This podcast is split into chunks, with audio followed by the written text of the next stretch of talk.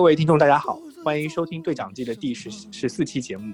今天我们找到了一位特邀嘉宾大鹏同学，他会跟我们一起聊一聊关于歌手当打之年以以及《我是歌手》这个节目的一些呃情况，还有他之前参加过歌手现场录制的一段经历。那我们有请大鹏同学给大家做一个简短的自我介绍。呃哈喽哈喽，大家好，我是大鹏。一个三十岁单身的咨询狗，当然做咨询嘛，对吧？所以就会这个周期性的特别忙和特别闲，有的时候九九六，有的时候睡个九九六也很正常。那不能闲着嘛，也开了自己的公众号，也特别喜欢唱歌，也特别喜欢去做这些音乐相关的东西。那也是有兴趣参与到了歌手现场的录制，然后也一直在坚持去。热爱音乐，喜欢音乐，也喜欢这个节目。嗯，好，嗯，非常感谢大鹏同学的介绍。那欢迎大家有咨询方面的业务，也可以找大鹏同学了解相关的业务情况。好呀，好呀。其实，其实我我我找你找你来参加这个节目，我最想了解的就是就是你参加过歌手现场这个事情。然后我是想问一下，你当时大概参加这个参加整个的报呃流程是怎么样的？从报名阶段开始在哪里报名，然后后面面试，还有包括最重要的就是在现场真正参加这种应该是全国最顶尖的音乐节目，现场的感觉会怎么样？所以从报名开始说，可以啊。其实吧，这个得从什么呢？从李健去参加这个节目开始说，就是说从第三季开始我就在报了，但是我其实是第四季才去，呃。有一些歌手其实他是偏录音棚的，然后他的现场没有觉得多炸，那就是我们从电视的这个角度去看一个歌手的一个表现的时候，他他因为很多电视的晚会他是提前踩的声嘛，对吧？就是说不管是是不是假唱还是说半唱啊，那这种现场其实它是比较顶级的这样的一个音响和各方面这种设备的配置。然后一些想去感受，像李健这种，因为我是听了他演唱会的人，所以我会知道他的现场会特别好，就所以就特别特别想去去听他。啊，你你是你是什么时候听的李健演唱会啊？我李健演唱会听的可早了，那零零几零九年还是一零，就是就是因为他是哈尔滨人嘛，在工大，然后他回哈尔滨，其实那个不算演唱会，那个应该算歌友会。就那个时候他还没有火到那个程度，然后他是在歌友会，然后就觉得他的现场这么好，所以就那个时候就激起我的一个想法，对我去现场。第三季没有成功，那就从第四季那个开始讲吧。哎，那那你当时的报名渠道是通过什么渠道去报名？手机和电脑端都报，这个是肯定要的，因为其实我也不敢保证是手机端还是电脑端更能够获得青睐吧。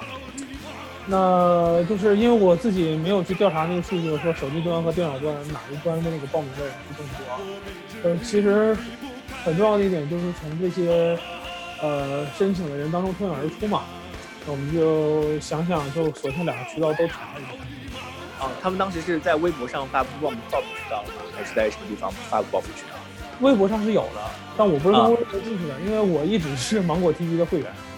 所以我是。直接在芒果 TV 上登录官网，然后就这么多年唯一一个一直在花钱的会员就是芒果 TV。所以就是哎，那他的报名表上一般会填什么信息呢？呃，什么姓名、身份证号、电话号，其实这就是基础的了。填的时候就觉得哎呀，还是暴露了给他们，其实没什么用，可能最后也选不上，就这个想法。然后第二页开始就会有你欣赏的歌手，或你欣赏的音乐类型。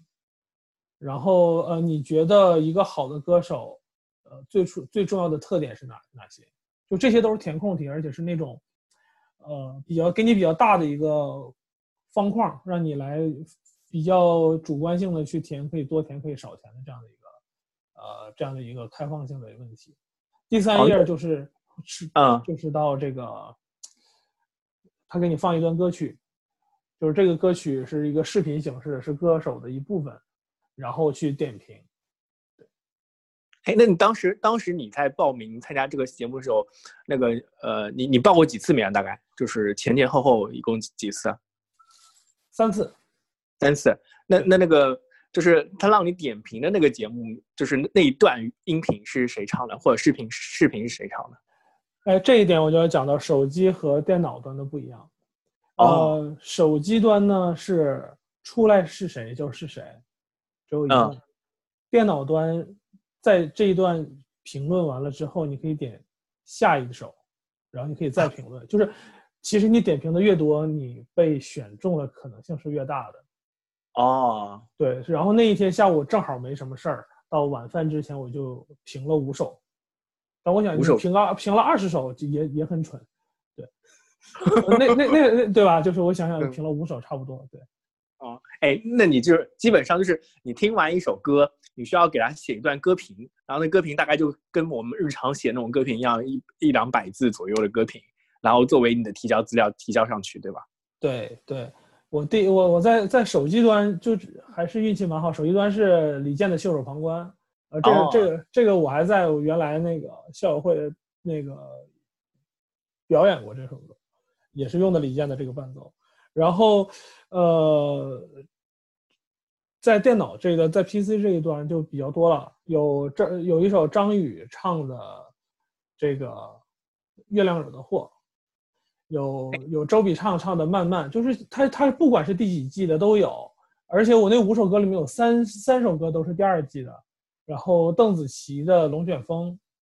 这都是印象比较深刻的。对啊，都是都是歌手之前的节目的视频，对吧？对对，都是歌手的视频。啊，那就是过了第一关了。第一关就是我们填好个人信息，加上一些啊对于音乐节目的了解，还有一些呃品味方面的内容。然后第二部分呢，就是我们要写一段真真实实的歌评写给他，然后就可以提交了。那提交之后，大概上多久会收到回复说要面试啊？我觉得这个可能是比较看运气吧。呃，我是呃第一次是周六填的。因为我听说是好像隔一周之内会联系我，第二次是周三填的，然后周三填的那个当周的周六就，第二次、第三次呢？不，这就是说这这是这是第三次，第一次是在第一第三季的时候嘛，就是李健来嘛，嗯，第一次对，就是在第三季的时候我填的那一次，其实呃还是就怎么说，那个时候他的这个整个模式也没有特别完善，所以他那个时候我不知道他筛选机是什么样子啊。那个时候也是填的东西比较简单，可能最后因为地域的原因吧，我想也会跟这个有关系，所以没选上。就那次还是比较快，就是我重点想讲，就是说后面这两次还是 相对来说我比较认真，然后啊填了之后也确实是觉得自己写的东西还是可以的，然后也期待有反馈的这样一个动作啊，那然后就果果然有了反馈，对，然后就果然有了反馈，对。我我记得你跟我说过，他们是电话面试的形式，对吧？对对，打电话要打两次，呃，实际上一共是三次，第三次就跟你确认一些细节了。第一次的时候给你打电话，就要他打电话的时间其实还挺挺苛刻的，我觉得，或者是说他挺挺挺，呃，挺来 challenge 你对这个歌手的忠诚度的。他是在周六的上午、中午这个时间点跟你打打电话问，就是前一天晚上的歌手的事情。所以说，所以说，呃，你一定要是看过那个的，否则他问你，你可能会答不上，或者是说我没有看。如果是这样的话，可能我猜可能就没办法再去到第二轮面试了，因为他第一轮面试相对来说比较苛刻。啊，我觉得他基本上在第二第一轮面试的时候就要确定你是否是这个节目的忠实观众了。是是，而且他还会问，呃，昨天的这这个歌手这一期歌手。你对谁的印象最深刻？为什么？他还会问这个很细的。他不，你不会说随便我说一个歌手的某一首歌。如果你只是看了歌单而已，实际上的话，你要看过，你要去对，相当于是在线再去对一首刚刚对一期刚刚做过的节目进行一个点评吧，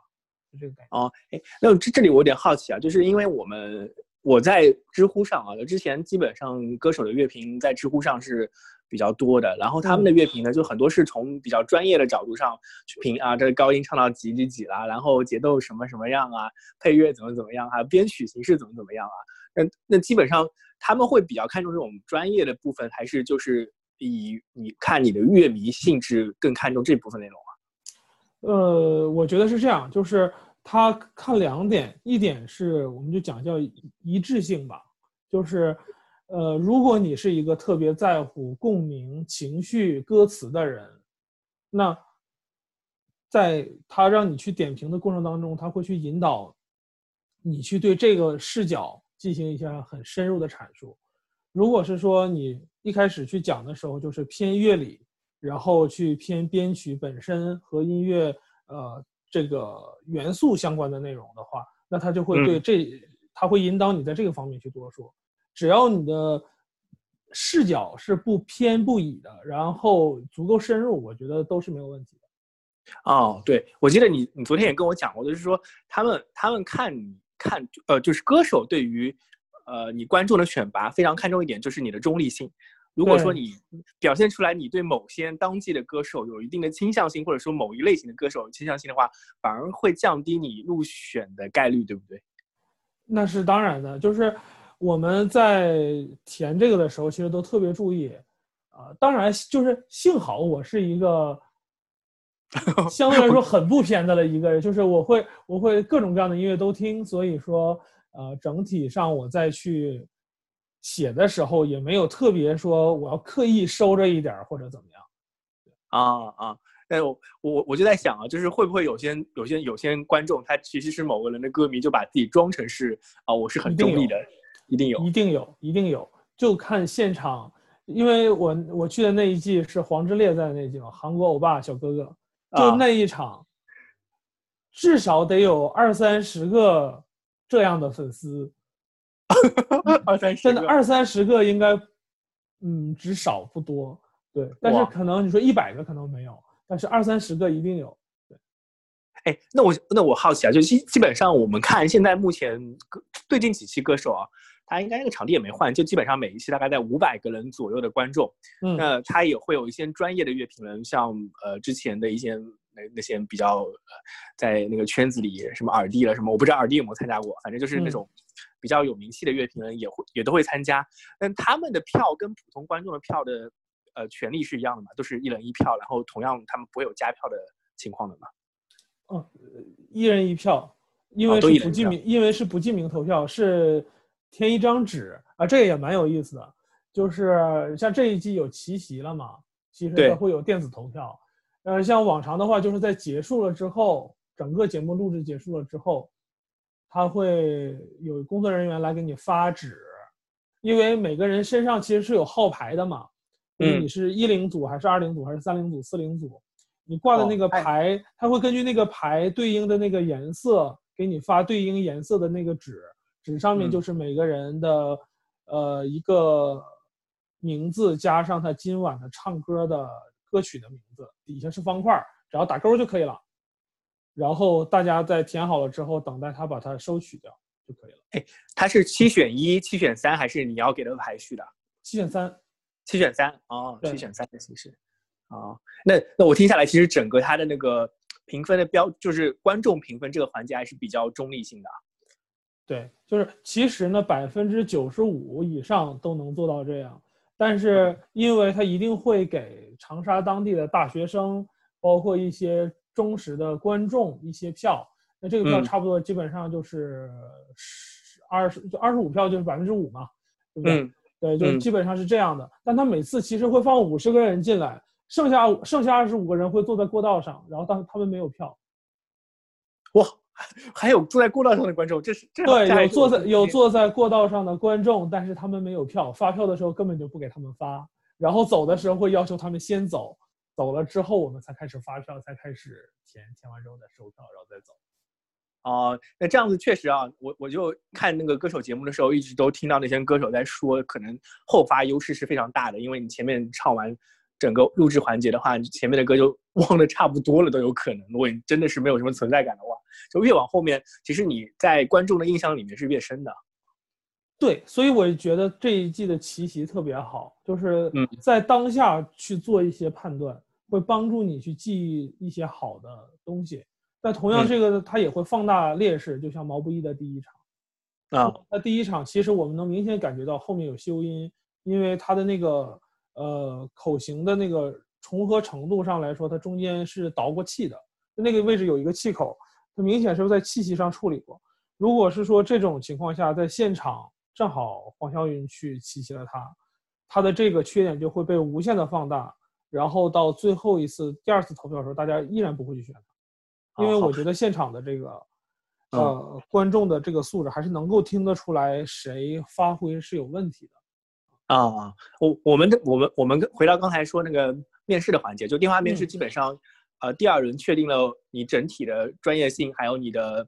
呃喜欢这个节目的程度之之后呢，基本上就可以确定你能不能参加这个节目了，他就会给你发嗯。邀请，对不对？对，然后他会给你打电话，啊，然后会跟你说，哎呀，我们是只管一顿饭的，只管一顿饭。对，然后你要自己考虑你的来回，啊，如果你在长沙的话，我就我们就觉得没有问题，但是我发现你在上海，怎么办？然后你自己要去考虑，可能我们录制的时间是从下午三点钟到晚上十一点，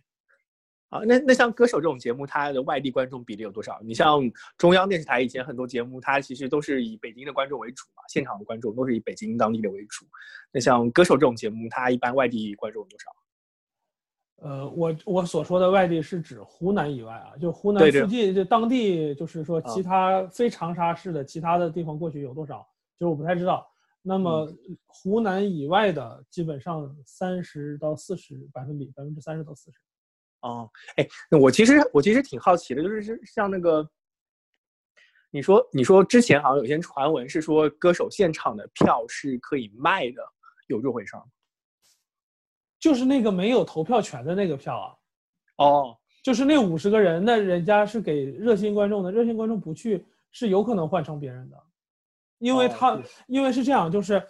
热心观众啊，他们只需要存放手机和拍照设备就可以了，他们在门口排队，他们比我们要辛苦，他们在那边嗯排队，等我们所有人都进完，然后给他们排可能剩下多少个座位，然后就走进去，然后插空去坐，然后坐在台阶上怎么样？是这样的一个形式。对，但 对于我们来说，不管不管对我对我们来说是这样，就我们下午两点半到三点就去了，去了啊之后的第一件事儿就是，呃，找到你自己所在的那个一零组、二零组、三零组、四零组、五零组嘛，就先找到这个嗯组，找到这个组之后就在这排队，排队了之后到现场，他会有身份证，然后一系列的那个名单的确认的对照，这个肯定是有这个过程的。有了嗯这个过程之后，然后会根据你的，其实他在现场每一个人他是，就不是说每一个人，他是在现场分成了两个不一样的区域的，一个是摄影的核心区域，一个是呃听审的核心区域。嗯然后如果你长得特别帅，化妆化的特别好，衣服穿的特别潮，他一定会把那个区域的那个呃有限的名额给到你。就像我这种过去了之后，人家就无所谓，随便发你一个。哎，我想我想问一下大鹏同学，你上镜头了吗？呃，被有人找到了，但是我真的很神奇，他是怎么找到那个镜头的？然后实际上是很小很远的一个位置，哦，但是我特别庆幸在那个位置，因为我的左手边，呃，就我左手我是在过道儿，我的左手边是是是是那个通道嘛，啊。通道的旁边就是山河，呃，郑山河阳，呃，张曼，然后后面是黄国伦和寇乃馨，就和我只过只隔过道，中间没有人，所以我 因为大家嗯。现场进去之前，基本衣服也都脱的差不多了，就是要穿成比较好看的样子，啊、然后对，然后什么都不能带嘛，然后手机嗯。什么都、都已经被被收走了，只剩下一个挂牌，再加上那张门票，所以我就是凭着那张门票，拿着这个门票一伸手找黄国伦要了个签名。哇塞，哎，那我那我那个先回到我们那个，就是这是我觉得我们这期节目可能一个重头戏，就是在歌手现场听歌手的感觉啊，就是说，因为一般来说，他对于现场的收音是肯定有设计过的，而且他那个呃，就是那个那个现场啊，比如说他的除了他的音响设备的位置之外，还有观众席的设置，一定会帮助到大家比较平均的，或者说是这一块区域啊，它的收听效果是最好的。你在现场有感觉到这方面它有设置之类的吗？它打造的方式是这样，就是说，呃，房间呃或者是说就是一个整个的演播厅的空间足够小，小到每一个位置都可以听得很好。哦，对，它其实是这样的一种设计，啊，就是首先它的收音以及它的隔音这个是没有问题的。那很重要的一点就是说它的这个音响啊，它的整个的一个分布都是已经根据这个空间去设计过的，所以它就是这么多的这么大的空间去做这么大空间能做的最最充足的准备，这样的话大家的听感就是比较好的。嗯嗯，哎，我我们其实一直都没说到你到底参加哪一期啊？就是你你后面是应该参加第四季的某一期是吗？对，第四季的第十期就是老狼补位的那一期。哦，第呃，那基本上都接近决赛了吧？最后一期了。对对对，最后一场补位，然后老狼补位之后的再接下来一场之后就进入最后的那个突围赛了。啊，你你你听完那期，就是你在现场听完这期之后，你后面有再听过几次？电视上放的版本吗？当然，就是我一定要去感受这个不一样，所以我才说我我就是在在文章里我也在写，我说我一直欠那个徐佳莹的浪费一票，是因为在现场，徐佳莹那个个子特别矮，就是和大家徐就是我觉得湖南卫视首先是一个特别好的一个一个一个一个一个一个频道吧，就是他会尽可能的去把呃艺人的这个。缺点，或者是说不是说他擅长的东西去缩小，然后放大他的优点，就是徐佳莹的手也好，徐佳莹的表情也好，他会更多的去放大，而不会放很多这种，我们就是讲全景的图来看到他是一个特别小小的个子。他在现场虽然声音穿透力特别强，但会觉得他的这种气场也好，或者是因为小个子的原因，可能感觉到这种呃感染力。没有可能其他的一些男生或者是其他一些女生强，还会有这还是会有这个原因的。哦，对对对，我觉得你提到这点很关键，就是像你们在现场看的时候，应该是不会像电视里面。我觉得电视上看到有两点是跟现场区别很大的。第一点就是修音，我我觉得我们这个可以后面就专门讲修音的问题。嗯。另外一个就是它的现场感给你带来的那种现场的感染力。呃，有一些歌手他其实是那种现场感染力非常强的歌手，他会去带动。下面的观众跟大家一起互动，或者说是呃，来在某些点上把歌观众情绪给调动起来，他就有很多肢体动作，还有包括他的眼神，还有包括他的呃呃，你前面提到的气场，我觉得就很适合去概括这一类歌手的一个特点。但可能有些歌手他在呃电视上，我们因为会打很多特写嘛，包括灯光，其实那个歌手的灯光，我一直觉得是国内可能。这这类大大类节目里面，舞美啊，灯光这块是做的最好的了，所以感觉上在电视上，我们先不说声音那一块，声音那块是呃重中之重啊。就除了声音之外的其他的一些呃舞台布置、呃灯光设置之外，呃灯光设置这一大类的东西，其实呃电视上跟现场的感觉会非常不一样。你你在现场的时候有现场，就是你自己去对比现场跟后面电视上的话，除了你前面提到徐佳莹之外，还有什么其他一些对比吗？呃，最主要的一点就是，我们经常看到每一期开始的时候，串讲人从里面走出来，大家都会站起来，哇，鼓掌，知道这个吧？对对对，我们在现场就是这个感觉，不管你在电视机上看见多少次，当第一，当这个你亲自到这个现场，感受到那个呃，所有的这个射灯是转了一个逆时针的旋转，然后投过来，然后一个黑影慢慢走出来。呈现在你面前的是一个，呃，巨星也好，或者是一个非常好的歌手的时候，你会非常的由衷的愿意站起来给他鼓掌，愿意叫好，这个氛围是非常非常好的。嗯，那另外一点呢，就是说，呃，灯光其实我有感觉，它其实也是在之前彩排的时候会迎合这首歌它想表达的一些元素，或者想表达的一些情绪。从颜色上也好，从它的律动律动的这种啊层次上也好，也会去做一些铺垫。这些都是说可能在电视机面前看不到的，但是电视机面前能看到的，往往是这么多宏观上我们在现场能看当中最好的那个视角，但是我们每一个人，我在现场，我只是站在，比如说我是在呃右手边的，从后面数第六排，那可能我可能看看到的这个视角就是比较高的位置往下去看的，就没有他前面去呃跟着摇臂去看比较近景的那个视角，呃，就那个视角我是吃不到的嘛，吃不到那个视角，我就不知道那个视角有多好。啊，对对，这个这个其实跟听现呃现场的演唱会是一样的，就现场演唱会更看一个氛围，然后还有更看那个呃感觉。你其实很多时候我们现场演唱会连那个歌手的脸部表情我们是看不到，是因为实在是太远了，只能听个大概。是，嗯，这种。那你要多花钱啊就可以啊。我去我去听李健的演唱会，就是他他他在这上一次就是在北京，就是一八年底，他在北京又开演唱会，然后我又我从上海跑到北京去听的。然后上海的那一场是在三月份那天，我正好有事儿不在上海。然后到后来他又在苏州开了一场，我就从上海跑到苏州又去听了。嗯，然后就钱越花越高，从七百八的、九百八的、一千两百八，然后排数越来越靠前。后来就可以看见他笑了，后来就可以看见他笑了。对，至少就是可能他脸上的皱纹我们看不见，但是至少已经可以看见他笑了。嗯，哎，那你觉得就是像现场你去呃看的时候，呃，你你们那期最后的第一名是谁啊？嗯，不记得了。呃，你你现在印象深刻的就是徐佳莹那个情况，印象比较深刻。我是因为我觉得欠他一票，因为因为黄致列在现场唱的《改变自己》，效果真的特别炸，特别好。对，你要从现场的 live 的角度来说，确实是我就会也就是就是说情不自禁的会投给他。嗯，然后等到回来之后，你会发现细细去品，《浪费》这首歌确实，我觉得它比。林宥嘉原唱唱的好，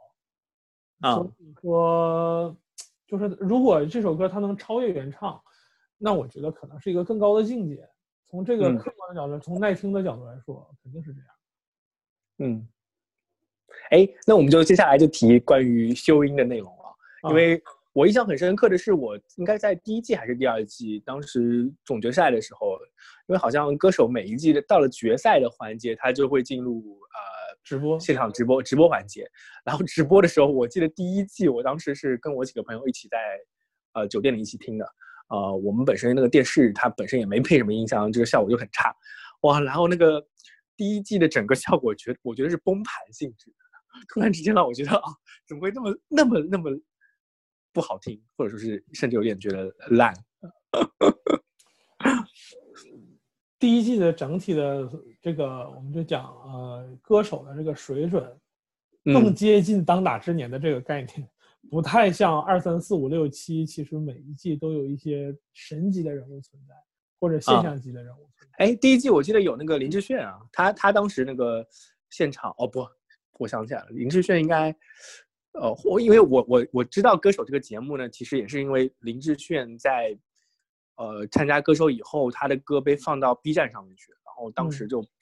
整个在我们就是类似于这种二次元圈子或者是什么圈子里面火起来了。就他是一个好像已经从我们记忆里消失的歌手，但突然之间冒出来，发现他现场还那么牛逼，然后就听了他特别特别的多的歌。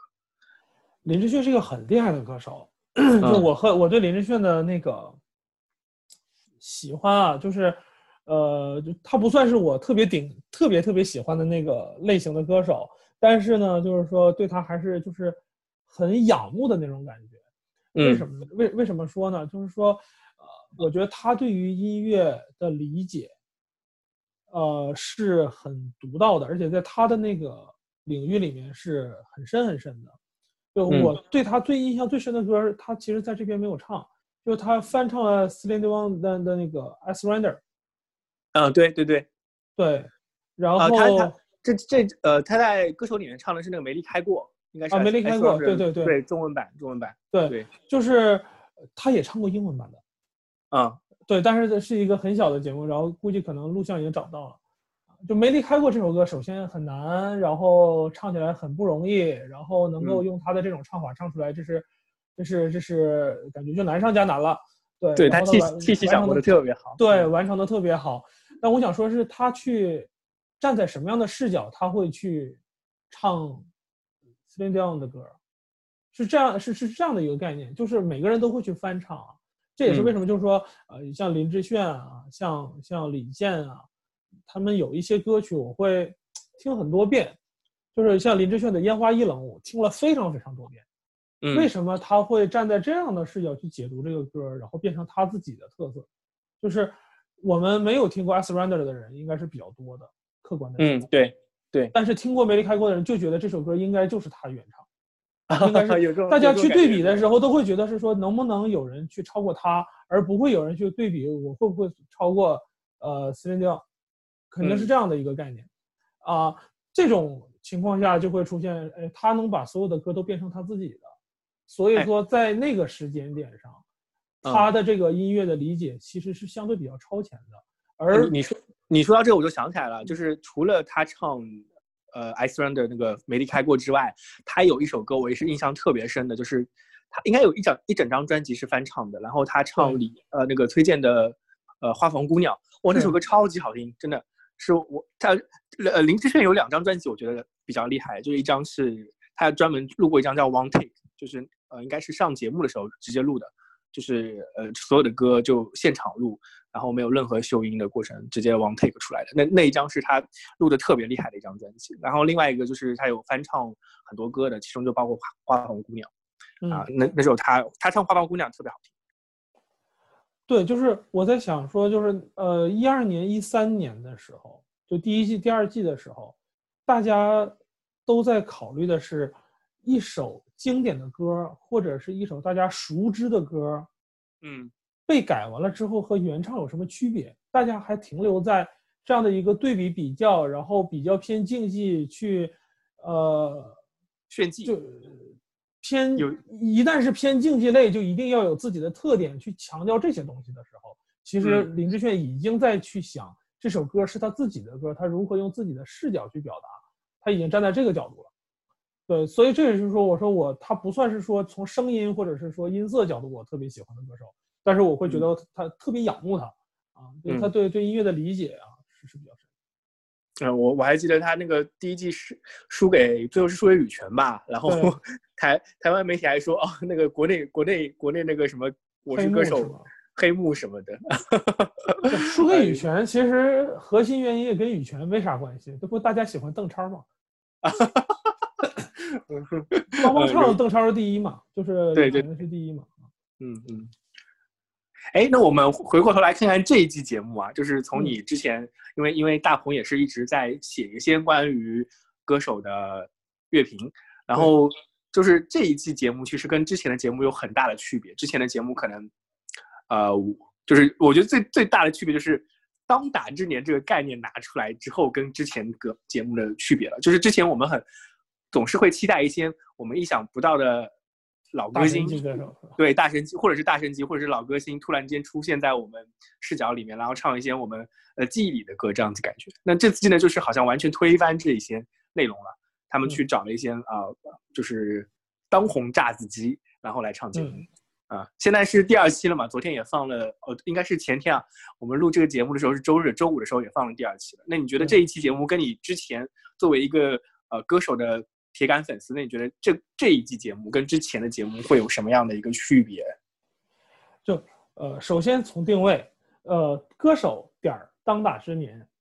就是歌 歌手的子品牌，就他嗯一定从咖位的角度来说，或者是说，呃呃，这个音乐的这种覆盖性的角度来说，它是比前面几期都要窄的。虽嗯然你像呃呃毛毛不易啊、华晨宇啊、刘伯欣啊，都是在各自的这些领域里面比较独到的一些歌手，但是不影并不影响它覆盖的领域是比较窄的。就像这一届为什么已经没有了五零后，就是我们是说五十岁以及以上的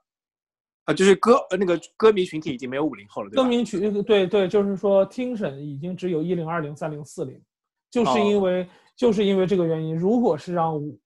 就是由五零这个这个阶段来的话，呃，嗯现场的结果我们比较难以想象，因为他们对这些东西的理解和认可程度或者接受程度。哦，对我我想起来之前每一季基本上都会有一些呃老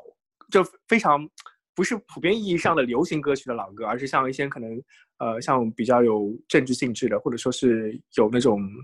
呃七八十年六七十年代的老歌出现，像韩红。韩磊总是会带一些这种歌出来，然后刘欢应该也有带过一种这种歌，对。对，然后这一季可能就会完全完全的年轻化。对，这个是这是我觉得最大的一个特点，呃，它的受众更集中了，然后呃，虽然是一个子品牌，但是这样的话其实是反而会降低大家的预期，因为其实七季了过后，歌手荒从第五季开始就有了，那这个情况下，呃，如何去做这样的一个转型？我觉得这个当打十年的这个概念提的特别好，这是这是第一点。第二点就是，我觉得赛制奇袭这个赛制是削弱了让大家从头到尾都听完了之后，后面的人会比前面的人更有优势的这个点，因为大家更期待那个奇袭的出现。有了不确定性的出现之后，他会抓每一个歌手的一些要点，这样的话他就会短瞬时记忆都在脑海当中。这个也是我觉得，呃，比较值得去去去去。期待的吧，期待的一个一个点，对对对，嗯，哎，我其实，在想，就是我我在做这期节目之前呢，也看了一下他过去几年的一个收视数据，基本上歌手的话，同期排名最好的那几季啊，包括邓紫棋比较火的那几季，都是排第一或者第二的。但是上一季，即使找了刘欢，应该上季有刘欢对吧？对，嗯，上一季及时找刘欢，他他的收视数据依然不是很理想，就是总体上而言，好像大众对于这款节目的。呃，好像到了一个瓶颈期，你说七年之痒也可以吧？就他他到了一个，哎，好像我们看过很多这种节目了，然后你有没有什么爆点？你像过去其实每一年或者说是每一年，呃，或者是每一季节目里面，总是有一两个歌手出现比较大的话题性的。每一期，呃，我我举个例子，就每一期都能上上热搜前几名的，这样我们可以手指头可以数出来。比如说邓紫棋就完全靠这个节目翻火的，还有像李健，还有迪玛希。呃，这种类型的歌手，他们就是靠这个节目带火的。然后这一期节目，哦，就这一期节目里，我就会在想，他缩短了、缩小了他的受众范围。呃，但是他其实因为找的都是当红大字机嘛，会不会在他的网播量？因为我我我们就不看他那个收视数据了，就是在网播量上有个比较大的提升。另外一个就是说，能否出现像呃过去那几季一样，呃，有一些爆炸点的歌手能够带出来？但是好像看了前两期，好像目前还没感觉到。你有这种你有这种感觉吗？呃就分享几个事儿啊，就是咱都学概率论与数理统计，是吧？嗯，这里边其实有很重要的数理统计的一个概念。呃，它里边有两个因素，一个是播放的时间，一个是收听的观众的群体。嗯，呃，他是始终其实是希望这个收视率往上涨的，所以说他会同时的去考虑其他的。电视台或者是其他的就是同一个档期，湖南卫视自己在播的，包括网综同时在更新的一些，呃，这个这个同类型的节目，他们的进行程度，然后去考虑它的时间。其实他有调过，是周五还是周六，有调过是八点钟播还是十点钟播都有，这个环节都是有的，呃。包括它和当年和《向往的生活》有冲突，和《天天向上》冲突，和《快乐大本营》冲突的时候是怎么样互相去协调的？这个都是有这样的一个考量在里边。那呃，这是第一点，就是说可能看这个直观的数据不一定都是最准的嘛。那第二点再提一下，就是因为疫情的存在，其实它现在是周五晚的收视率它是遥遥领先第一的，它是第一的状态。但是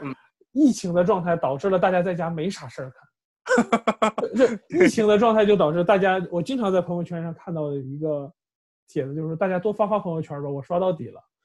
就是以前大家都不刷，怎么最近发现，哎，呃，最近大家更新的频率有点慢。所以，它如果有一个类似这样的话题性的，尤其是年轻人喜欢的节目的话，大家还是会去愿意看。而且这一季也是比较，呃，就怎么讲，就是以前从来没有过的，这一季它在优酷上会放。嗯，以前它都是必须要在芒果 TV，芒果 TV 上，而且是只有花了钱的 VIP 才能先看，否则大家都要等到第二天的中午十二点才能看。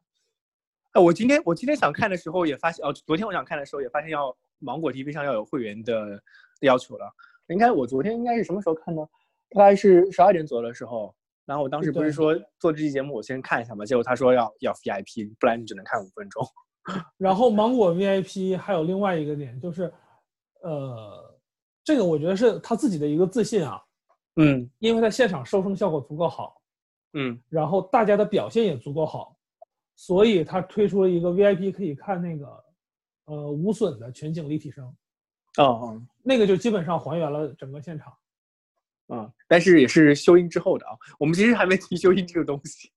哎 修音这件这个事儿吧，就有些有些歌手特别吃亏，比如、呃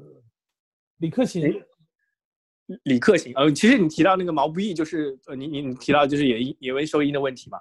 就是他那个呃换换气这个环节，这对这个我我觉得一般观众是看不出来，像像可能你看的比较多，然后有相关方面专业背景的话，就能发现它有这种细小的区别在里面。对，就是就是为什么陈洁仪会被淘汰，我觉得挺想顺便借这个机会聊一下陈洁仪。陈洁仪第一首新加坡国宝，嗯对第一期第三季第一期唱了《心动》，嗯特别特别好听，我特别特别喜欢这首歌。呃，现场的去过的有我一个认识的朋友，他的给我的反馈是，陈洁仪在唱这首歌的时候，全程掉了四分之一个音，也就是他没有一个音是踩在拍儿踩在正音上的。哇，那简直就是缺货了呀！不不不，他唱的是他自己调上完整的一首歌。哦，他就他就是故意唱那个降降降，对，不是不是，他就是、啊他就是他就是识别了这样的一个音高，去在这个啊位置上完成了一首歌。他只是和现场的所有的音乐都不是那么的和谐，嗯对，有四分之一个音音阶高度的一个音差。其实他的修音特别好修，只要把他的音往上抬一下，它就是啊一首特别完美的歌。但实际上在现场听完之后，大家就都会给他最后一名，因为觉得他和这个伴奏不匹配，听感不好，不是他唱的不好。哎，那你你还提到了前面还提到李克勤，就李克勤也是很因为这个吃亏的。李克勤是完全不需要修音，他现对啊对啊场放的和实际上就是完全一样嘛。那别人修了音，他不修，他不就亏了吗？但其实这这个这个我刚才其实也想到了啊，你像，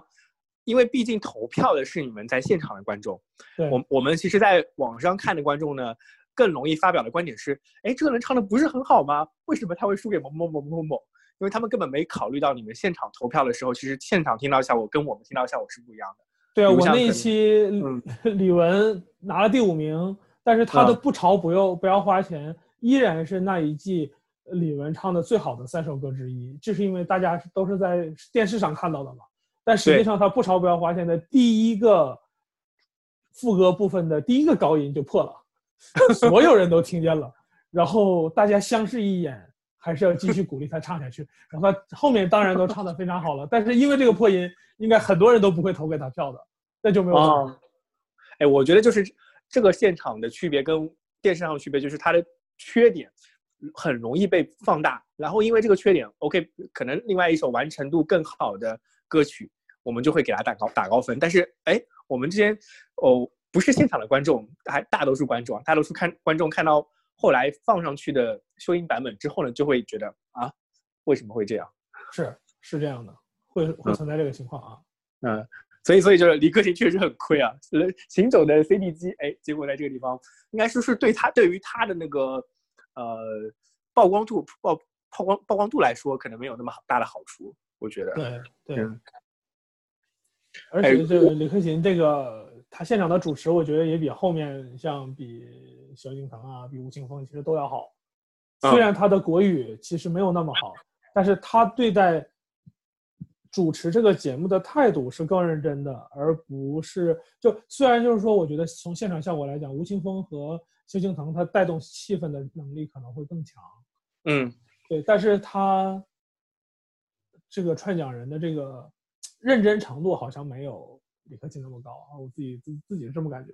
我我自己感觉是，可能是因为港台歌手啊，尤其尤其像李克勤这一批歌手，他们本身其实是受了训练啊，不是单单的音乐训练。对像很多很多港台歌手，他本身就有呃影视歌三栖的属性，所以像他们也会参加一些呃电电视剧的拍摄啊，还有相关的东西。你像吴青峰跟呃萧敬腾，更多就只是一个歌手而已，他们的、嗯嗯他们的元素还有他们的呃性质还是比较固定的，所以就不会说哎呃我会我觉得会他们会有一种惊喜感哦，呃你你也会 你也会做主持啊这种感觉。对对对对，嗯哎，不过我我其实呃那个我们回到你在现场那个感觉，就因为因为你前面也跟我说过，其实你们当时录制现场的时候是时间是很长的，基本嗯上从七点钟到十点钟，还是基本上三四个小时，对吗？我记得。对对，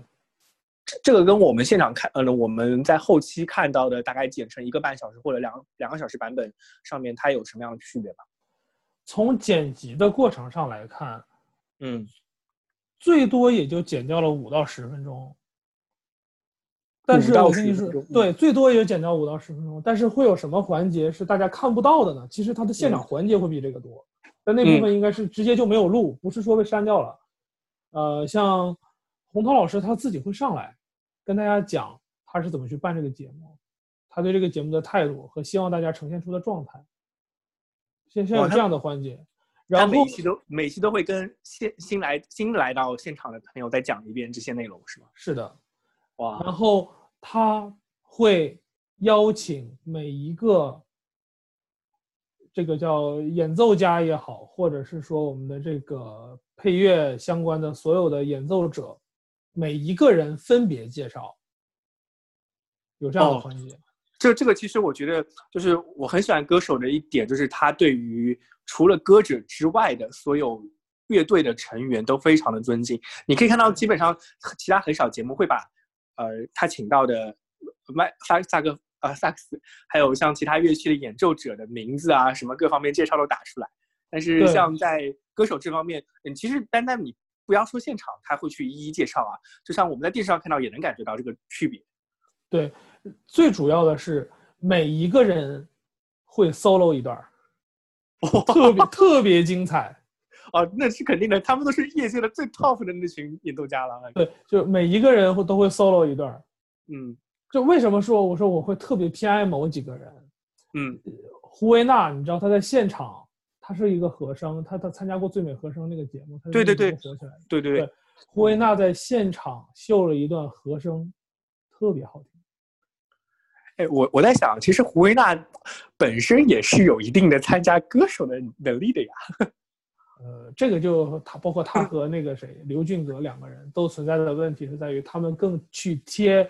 歌手的声音，而不是注重自己声音和自己的个音色的特点的培养。对，嗯所以很容易流入了流入到这个不能叫俗套吧，就更流入到模仿的这一卦里面，肯定会有这个影响。对，然后就包括打击乐，刘孝松，你像平时我们有的时候他会看到他用这个。呃，用用架子鼓，有的时候用圆鼓、军鼓什么各方面的，对吧？他那些是演的时候，他就会所有的都演一下，都都给大家听一下。哇，这好酷哦！好酷然后 就突然切到弦乐，然后所有的弦乐就会拉起小提琴来一段儿，然后就是他的那种个人的 solo 会到什么程度呢？就是他对于这个演奏者的尊重，比如说呃，这个达尔丹。达尔丹会自己弹一段，刘卓会弹刘卓的，然后刘卓弹的时候，达尔丹会帮他帮忙去和声，然后就去合音，然后达尔丹弹的时候，刘卓再去帮他去和，然后呃，可能单簧管，然后那边几个西洋乐器，长号、长笛都会有单独的 solo 的过程，然后每一段 solo 过程之后，其他的人如果有即兴想去跟他搭的话，还会去旁边搭一下，就是会哦你会觉得这个这个这个环节特别特别好。但这个肯定是不会、不会、不会、不会收录，也不会放出来。哦，那像那个梁翘柏老师呢？是梁翘柏还是梁翘柏？我也不知道。梁翘柏，梁翘柏老师他会，呃，笑笑呵呵的戴着他的眼镜跟大家鞠一个躬，然后拿起小棒指挥一下就结束了。对他只是比划一下，他 他他特别特别可爱的一个，呃，感觉有点像老顽童了已经。啊哎，他应该是目前八季都在的吧？他作为那个歌手的音乐总监，好像一直都是他。对对，都是他。哇，我我原来还没有说心里打算说，哎，我也去报名试试看能不能参加歌手的录制的。但是你，你我听到你说这一段的时候，我就想特别参，特别想参加。倒不是因为那天歌手的，呃，唱歌的环节，倒是因为这一段环节，我觉得特别有值得参加的价值。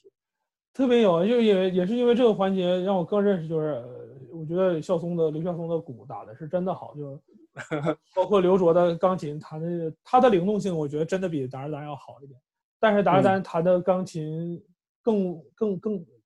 我们就讲这个声音更沉更扎实。嗯，呃，力量推的比较高的歌，可能达尔丹来推效果可能会更好一点。哦，那像中间串场环节之外，呃，中间串场环节没有串场环节。对，你能听见的所有声音就是那么多。就中间，它唯一被切掉的是什么环节呢？就是这一个歌手到下一个歌手出场之间的那一点点空隙。哦，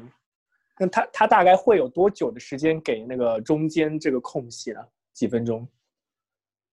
就所有的歌手加在一起，也就是十来分钟吧，五到十分钟吧，所以说也就是半分钟左右，就很少很短，每一个中间就差不多半分钟到一分钟的这样的一个空隙。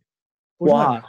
那其实就正正经经的那个唱歌那个录制环节，因为你想看一期大概我们算他十个歌手，每个歌手给他。呃，串场三分钟左右，哦，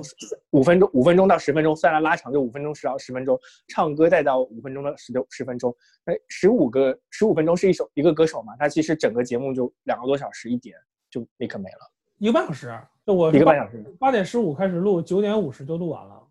哦，非常短，对，非常非常，但你在里面坐的时间很长，你七点钟就进去了，进去坐着坐在那边之后就开始先录前彩。录前彩就是你知道有一个人原现在是刘烨，原来是赵子亮。嗯，赵子亮之前呢叫赵亮，赵赵亮之前他叫赵子晴还是叫什么？就他自己给自己改了好几次艺名，都是一个人，特别有意思。然后就会有那个摇臂出来，呃，就是每一季什么什么立白洗衣液，我是歌手，然后后面是什么大众听审，然后一个摇臂起来，大家跟我拍手嗨，然后今天怎么怎么样，然后说一些广告词什么的，就是他会有这这个过程。那把这个东西，他要做一些前彩录好了之后，基本上就到七点二十到七点半，然后七点半开始就是热场试灯光，可能到七点四十五左右，这些人就开始进来，每个人去演演奏，然后到包括洪涛老师的讲讲解，这个过程差不多得二十分钟。那时候已经八点零五了，那时候已经八点零五了，然后就所有的东西都准备好，然后开始调试好了之后，就八点十十十三十四。就开始倒计时，十五就开始，到九点四十左右或者九点四十五左右就整体结束。结束了之后，呃，开始让那些人先撤，那些人撤掉了之后，呃，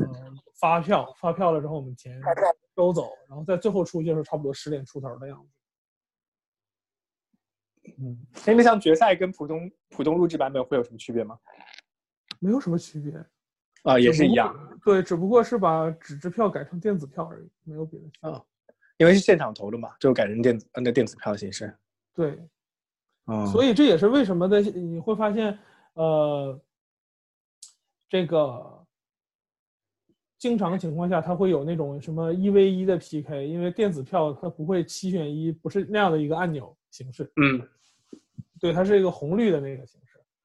所以。呃，如果是说我们在那个决赛的时候发现它有比较长时间的那个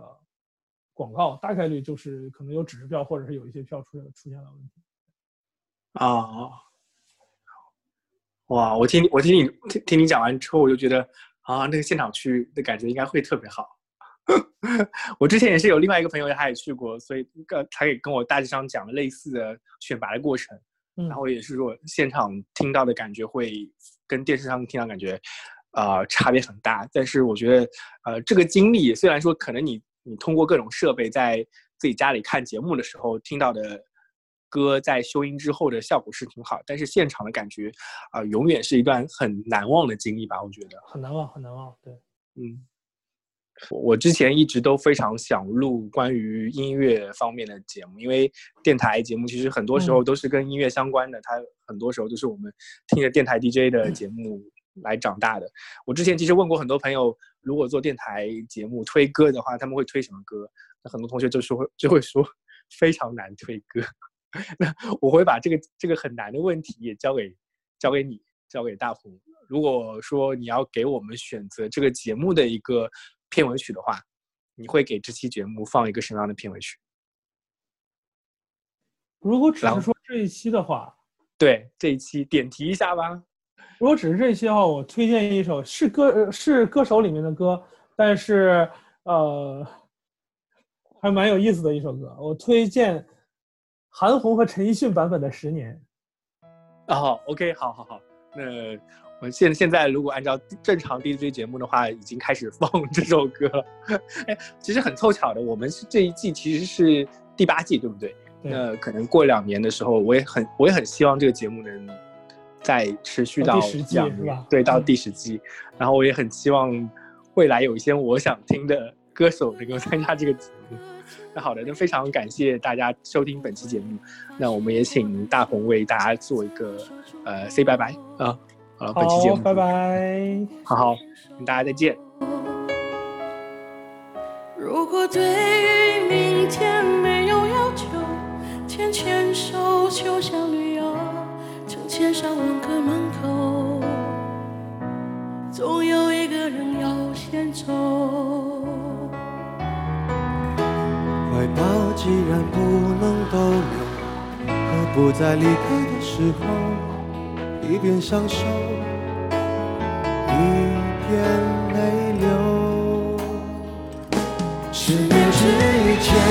我不认识你，你不属于我，是一样，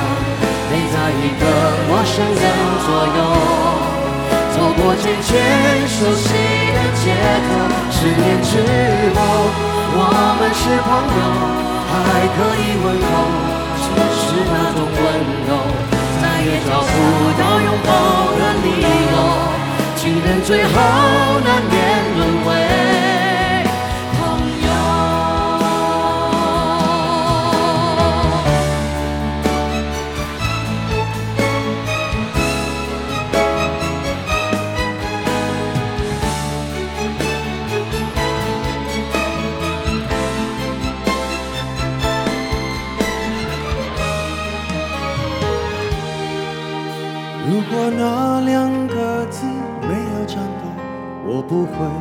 发现我难受，